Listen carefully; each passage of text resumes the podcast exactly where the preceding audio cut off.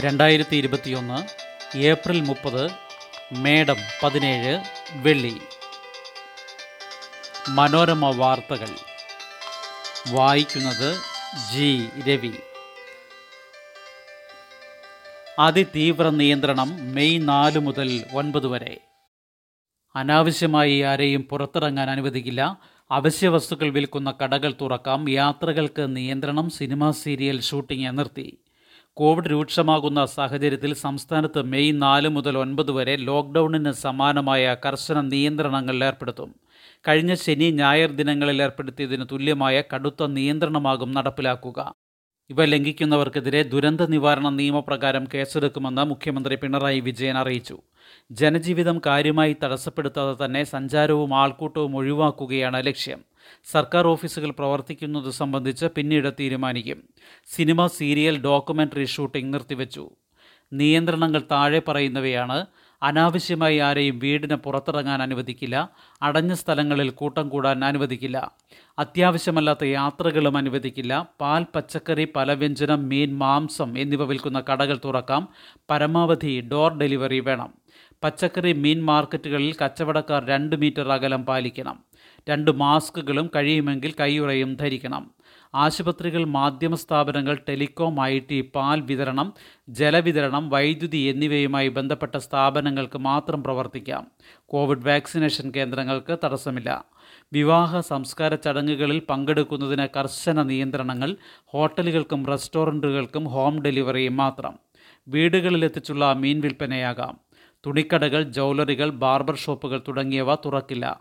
Auto taxi ചരക്ക് വാഹനങ്ങൾ അത്യാവശ്യത്തിന് മാത്രം ഇവ പോലീസ് പരിശോധിക്കും. സ്വകാര്യ സ്ഥാപനങ്ങളിൽ ജോലിക്ക് പോകുന്നവർ തിരിച്ചറിയൽ കാർഡ് കാണിക്കണം. ഇരുപത്തിനാല് മണിക്കൂറും പ്രവർത്തിക്കുന്ന കമ്പനികൾക്കും വ്യവസായ സ്ഥാപനങ്ങൾക്കും തുറക്കാം. ജീവനക്കാർ തിരിച്ചറിയൽ കാർഡ് കാണിക്കണം. R T P C R ആയിരത്തി എഴുന്നൂറിൽ നിന്ന് അഞ്ഞൂറ് രൂപയാക്കി. സംസ്ഥാനത്തെ സ്വകാര്യ ലാബുകളിലെയും ആശുപത്രികളിലെയും Covid R T P C R പരിശോധനാ നിരക്ക് ആയിരത്തി എഴുന്നൂറ് രൂപയിൽ നിന്ന് അഞ്ഞൂറ് രൂപയായി കുറച്ചു. ഐ സി എം ആർ അംഗീകരിച്ച ടെസ്റ്റ് കിറ്റുകൾ കുറഞ്ഞ നിരക്കിൽ ലഭ്യമായതിനാലാണ് നിരക്ക് കുറച്ചതെന്ന് മന്ത്രി കെ കെ ശൈലജ അറിയിച്ചു. ടെസ്റ്റ് കിറ്റ് വ്യക്തിഗത സുരക്ഷാ ഉപകരണം സ്വാബ് ചാർജ് എന്നിവ ഉൾപ്പെടെയാണ് പുതിയ നിരക്ക്. ഈ നിരക്ക് മാത്രമേ അംഗീകൃത ലാബുകളും ആശുപത്രികളും ഈടാക്കാവൂ. വീണ്ടും കുതിച്ച് കോവിഡ് മുപ്പത്തി എണ്ണായിരത്തി അറുന്നൂറ്റിയേഴ് നാൽപ്പത്തിയെട്ട് മരണം. പോസിറ്റിവിറ്റി നിരക്ക് ഇരുപത്തിനാല് പോയിന്റ് അഞ്ച്. എറണാകുളത്ത് അയ്യായിരത്തി മുന്നൂറ്റി അറുപത്തി ഒൻപത് പേർ. സംസ്ഥാനത്ത് പ്രതിദിന കോവിഡ് കേസുകൾ വീണ്ടും വർദ്ധിച്ച് ഇന്നലെ മുപ്പത്തിയെട്ടായിരത്തി അറുന്നൂറ്റിയേഴായി ഒരാഴ്ചയോളമായി ദിവസവും ശരാശരി മൂവായിരം പേരുടെ വീതം വർധനയുണ്ട്. പ്രതിദിന മരണവും ഏറ്റവും ഉയർന്ന തോതിലെത്തി നാൽപ്പത്തിയെട്ട്. ആകെ മരണം അയ്യായിരത്തി ഇരുന്നൂറ്റി അൻപത്തി ഒൻപത് ഒന്ന് പോയിന്റ് അഞ്ച് ഏഴ് ലക്ഷം സാമ്പിളുകളാണ് പരിശോധിച്ചത്. പോസിറ്റിവിറ്റി നിരക്ക് ഇരുപത്തിനാല് പോയിന്റ് അഞ്ച് ശതമാനം. ചികിത്സയിലുള്ളവർ രണ്ട് പോയിന്റ് എട്ട് നാല് ലക്ഷമായി ഇരുപത്തിയൊന്നായിരത്തി ഒരുന്നൂറ്റി പതിനാറ് പേർ കോവിഡ് മുക്തരായി. ഇന്ത്യക്കാർക്കുള്ള വിലക്ക് യു എ ഇ മെയ് പതിനാല് വരെ നീട്ടി. ഇന്ത്യയിൽ നിന്നുള്ള വിമാനങ്ങൾക്ക് ഏർപ്പെടുത്തിയിരുന്ന വിലക്ക് യു എ ഇ മെയ് പതിനാല് വരെ ദീർഘിപ്പിച്ചു. കോവിഡ് വ്യാപനം ശക്തമായ സാഹചര്യത്തിൽ ഇരുപത്തിനാലിന് അർദ്ധരാത്രി മുതൽ പത്ത് ദിവസത്തേക്കാണ് ആദ്യം വിലക്കിയിരുന്നത്. സ്ഥിതി വിലയിരുത്തിയ ശേഷം തീരുമാനം പുനഃപരിശോധിക്കുമെന്നാണ് വ്യക്തമാക്കിയിരുന്നത്. ഇന്ത്യയിൽ കോവിഡ് വ്യാപനം ശക്തമായി തുടരുന്ന സാഹചര്യത്തിലാണ് വിലക്ക് നീട്ടിയത്. അതേസമയം യു എയിൽ നിന്ന് ഇന്ത്യയിലേക്കുള്ള യാത്രാ വിമാനങ്ങൾക്ക് തടസ്സമില്ല. ചരക്ക് വിമാനങ്ങളും ഇരുഭാഗത്തേക്കും സർവീസ് തുടരും. രണ്ടാഴ്ചയ്ക്കുള്ളിൽ ഇന്ത്യ സന്ദർശിച്ചവർക്കും വിലക്കുണ്ട്. യു എ ഇ പൗരന്മാർ നയതന്ത്ര ഉദ്യോഗസ്ഥർ ഔദ്യോഗിക പ്രതിനിധികൾ സ്വകാര്യ വിമാനത്തിലെത്തുന്ന വ്യവസായ പ്രമുഖർ എന്നിവർക്ക് നേരത്തെ തന്നെ ഇളവ് നൽകിയിട്ടുണ്ട്. വീട്ടുപരീക്ഷ ഒൻപതിന് മാത്രം. ഓരോ ക്ലാസ്സിനും വിദ്യാഭ്യാസ വകുപ്പ് നിശ്ചയിച്ച പഠന പുരോഗതി രേഖ തൽക്കാലം ഒൻപതാം ക്ലാസ്സിന് മാത്രമാക്കി. ഒന്ന് എട്ട് ക്ലാസ്സുകാരുടെ കാര്യം പിന്നീട് തീരുമാനിക്കുമെന്ന് പൊതുവിദ്യാഭ്യാസ ഡയറക്ടർ കെ ജീവൻ ബാബു അറിയിച്ചു. കോവിഡ് വ്യാപനം കാരണമാണ് മാറ്റം. ഒൻപതാം ക്ലാസ്സിലെ പഠന പുരോഗതി രേഖ മെയ് ഇരുപത്തിയഞ്ചിനകം തയ്യാറാക്കി പ്രമോഷൻ പട്ടിക പ്രസിദ്ധീകരിക്കണം. മൂല്യനിർണയം അതത് പ്രദേശങ്ങളിലെ കോവിഡ് സാഹചര്യങ്ങൾക്ക് അനുസൃതമായി നടത്തണം. നേരിട്ട് വാക്സിൻ മൂന്ന് മാസം വൈകും. വൈകുന്നത് ഉൽപ്പാദനവും ആവശ്യവും തമ്മിലുള്ള അന്തരം കാരണം. ഇന്ന് ബുക്ക് ചെയ്താലും സീറം ഇൻസ്റ്റിറ്റ്യൂട്ട് ഓഫ് ഇന്ത്യയുടെ കോവിഷീൽഡ് വാക്സിൻ നേരിട്ട് ലഭ്യമാകാൻ കേരളം മൂന്ന് മാസം വരെ കാത്തിരിക്കേണ്ടി വരും. സംസ്ഥാനത്തെ പതിനെട്ട് നാൽപ്പത്തി അഞ്ച് പ്രായക്കാർക്ക് വിതരണത്തിനായി ഒരു കോടി ഡോസ് വാക്സിൻ കമ്പനികളിൽ നിന്ന് നേരിട്ട് വാങ്ങാൻ ബുധനാഴ്ചയാണ് മന്ത്രിസഭ തീരുമാനിച്ചത്. ഇതിൽ എഴുപത് ലക്ഷം ഡോസാണ് സീറം ഇൻസ്റ്റിറ്റ്യൂട്ടിനോട് ആവശ്യപ്പെടുന്നത്.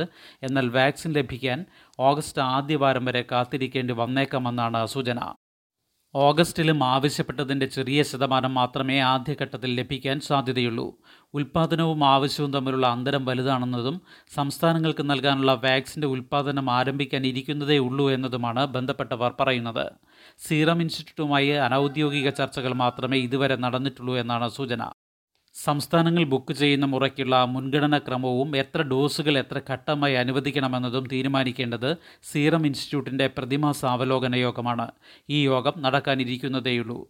സ്വകാര്യ ആശുപത്രികളും ഇനി സ്വന്തം നിലയ്ക്ക് വാക്സിൻ വാങ്ങി നൽകണമെന്നാണ് സംസ്ഥാന സർക്കാരിന്റെ അറിയിപ്പ്. കമ്പനികളിൽ നിന്ന് നേരിട്ട് വാക്സിൻ വാങ്ങാൻ ശ്രമിക്കുന്ന സ്വകാര്യ ആശുപത്രികൾക്കും കാത്തിരിക്കേണ്ടി വരും. രണ്ടാം ഡോസ് എടുക്കാൻ മുൻഗണന സമയം മുൻകൂട്ടി നൽകും. സ്വയം ബുക്കിംഗ് വേണ്ട. സംസ്ഥാനത്തെ വാക്സിനേഷൻ കേന്ദ്രങ്ങളിൽ രണ്ടാം ഡോസ് വാക്സിൻ എടുക്കുന്നവർക്ക് മുൻഗണന നൽകി തുടങ്ങി. രണ്ടാമത്തെ ഡോസ് എടുക്കാനുള്ളവർ സ്വയം ബുക്കിംഗ് നടത്തേണ്ടതില്ല. ഇവർക്ക് മുൻകൂട്ടി തീയതിയും സമയവും അനുവദിക്കുമെന്നും ഇക്കാര്യം ആശാപ്രവർത്തകരുടെയും തദ്ദേശ സ്ഥാപനങ്ങളുടെയും സഹായത്തോടെ അറിയിക്കുമെന്നും മന്ത്രി കെ കെ ശൈലജ പറഞ്ഞു. അതേസമയം പലയിടത്തും ഇന്ന് സ്പോട്ട് രജിസ്ട്രേഷനാണ് ഒരുക്കിയിരിക്കുന്നത്. ഇത് വലിയ തിരക്കിനിടയാക്കുമെന്ന് ആശങ്കയുണ്ട്. വാക്സിനേഷൻ സെന്ററുകളിൽ സെഷൻ ഷെഡ്യൂൾ ചെയ്യുമ്പോൾ രണ്ടാമത്തെ ഡോസ് എടുക്കേണ്ടവർക്കാണ് മുൻഗണന. ഇതിനായി അനുവദിച്ച സമയത്ത് മാത്രമേ വാക്സിനേഷൻ കേന്ദ്രങ്ങളിൽ എത്താവൂ. രണ്ടാം ഡോസ് കോവിഷീൽഡ് വാക്സിൻ ആറ് എട്ട് ആഴ്ചയ്ക്കകവും കോവാക്സിൻ നാല് ആറ് ആഴ്ചയ്ക്കകവുമാണ് എടുക്കേണ്ടത്. ഓരോ വാക്സിനേഷൻ കേന്ദ്രത്തിലും രണ്ടാമത്തെ ഡോസ് എടുക്കാൻ അർഹതയുള്ളവരുടെ ലിസ്റ്റ് കോവിൻ പോർട്ടലിൽ ലഭ്യമാകും. രണ്ടാമത്തെ ഡോസ് എടുക്കാൻ മുൻഗണന നൽകിയതിനു ശേഷം മാത്രമേ ആദ്യ ഡോസുകാർക്ക് സ്ലോട്ട് അനുവദിക്കുകയുള്ളൂവെന്നും മന്ത്രി പറഞ്ഞു.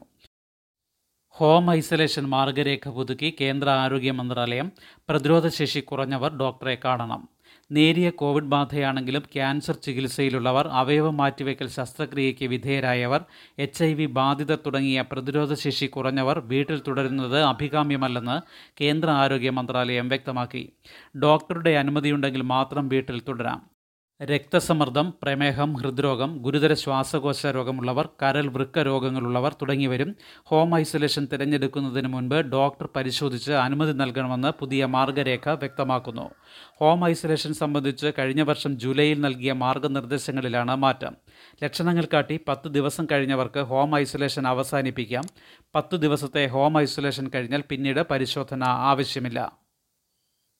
രോഗലക്ഷണങ്ങളില്ലാത്തവർക്കും നേരിയ വൈറസ് ബാധയുള്ളവർക്കും വീട്ടിൽ തുടരാമെന്നതാണ് പൊതുനിർദ്ദേശം. വീട്ടിൽ തുടരുന്ന കോവിഡ് ബാധിതരിൽ ലക്ഷണങ്ങളില്ലാത്തവരും നേരിയ ലക്ഷണങ്ങളുള്ളവരും ഓക്സിജൻ സാച്ചുറേഷൻ തൊണ്ണൂറ്റിനാലിന് മുകളിലാണെന്ന് ഉറപ്പുവരുത്തണം. വീട്ടിൽ കോവിഡ് ബാധിതരുണ്ടെങ്കിൽ അടുത്തിടപഴകുന്നവർ ഹൈഡ്രോക്സി ക്ലോറോക്കിൻ കഴിക്കണം. കോവിഡ് ബാധിച്ചാലും മറ്റു രോഗങ്ങൾക്ക് കഴിക്കുന്ന മരുന്നുകൾ തുടരാം. ഇക്കാര്യത്തിൽ ഡോക്ടറുടെ അഭിപ്രായം കൂടി തേടുക. വീട്ടിലുള്ള മറ്റുള്ളവരും ക്വാറന്റൈനിൽ തുടരണം. കോവിഡ് ബാധിതരെ പ്രത്യേക മുറിയിൽ നിരീക്ഷണത്തിലാക്കണം. പരിചരിക്കുന്നവരും തൊട്ടടുത്ത കോവിഡ് ആശുപത്രിയുമായോ ഡോക്ടറുമായോ ബന്ധപ്പെടണം. ഐസൊലേഷൻ മുറിയിൽ രോഗി മാത്രമുള്ളപ്പോൾ മൂന്ന് പാളിയുള്ള മെഡിക്കൽ മാസ്ക് മതി. ഓരോ എട്ട് മണിക്കൂർ കഴിയുമ്പോഴും പുതിയ മാസ്ക് ഉപയോഗിക്കണം.